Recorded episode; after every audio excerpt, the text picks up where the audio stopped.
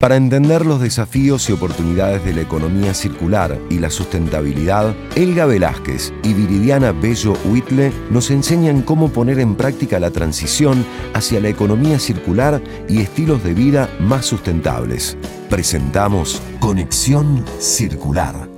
Hola, buenas tardes a toda la audiencia de 102.3. Somos Elga y Viridiana de Conexión Circular. Muchas gracias a todo el equipo del programa Te Quiero Verde y a Mono Valente. El tema de hoy es el ODS número 2, hambre cero. Muchas veces, si somos de los afortunados que tienen un pan en nuestra mesa, déjenme decirles que pertenecemos a un porcentaje de afortunados, ya que el 8.9% de la población mundial sufre hambre es decir, que son alrededor de 690 millones de personas en el mundo que padecen hambre. Así es, para poder imaginar la cantidad de personas que se van a la cama sin un bocado en la boca, sería toda la población de Estados Unidos México, Venezuela y Brasil juntos. Es una cantidad significativa ya que México y Estados Unidos son los países más poblados en el mundo. Otro dato que nos brinda el Programa Mundial de Alimentos es que alrededor de 135 millones de personas padecen hambre severa y las causas principales son a veces por los seres humanos, el cambio climático y las recesiones económicas, por lo que es necesario tener avances en la producción alimentaria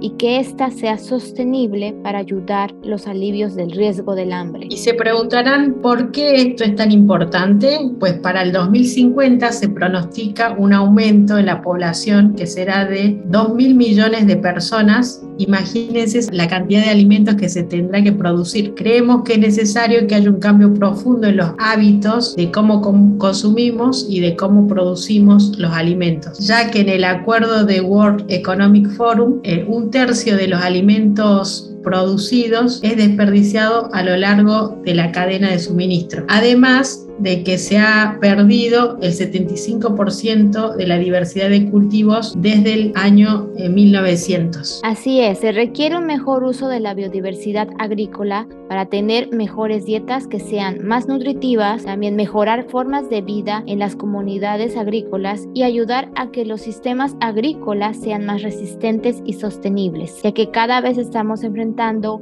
más problemas con el cambio climático. Así que la próxima vez recuerda que lo que te sirves en el plato tiene que ser realmente lo que vas a comer para reducir el desperdicio que se tiene. También tener una buena costumbre de comprar los alimentos que pretendes consumir, porque a veces compramos en exceso y es un desecho. Y cuando estés en el buffet, piensa si realmente vas a terminar todo lo que te sirves en el plato o si es necesario ir a ese tipo de eventos. También los que patrocinan los buffets, como son los restaurantes, se podría optimizar cómo suministran este tipo de alimentos para que no haya ese desperdicio y no tengamos tantas personas con hambre. Otras pequeñas acciones que podemos hacer es también donar alimentos no percederos a un montón de, lugares que lo necesitan, por ejemplo comedores, eh, apoyar a agricultores locales comprando productos en los mercados agrícolas, orgánicos, agroecológicos. Y si se te ocurre otra manera de combatir el hambre, déjanos tus comentarios en nuestras redes sociales. Puedes encontrarnos en Conexión Circular tanto en LinkedIn como en Instagram. Y esperamos que te haya gustado este tema. Sigan escuchando Te Quiero Verde. Hasta la próxima.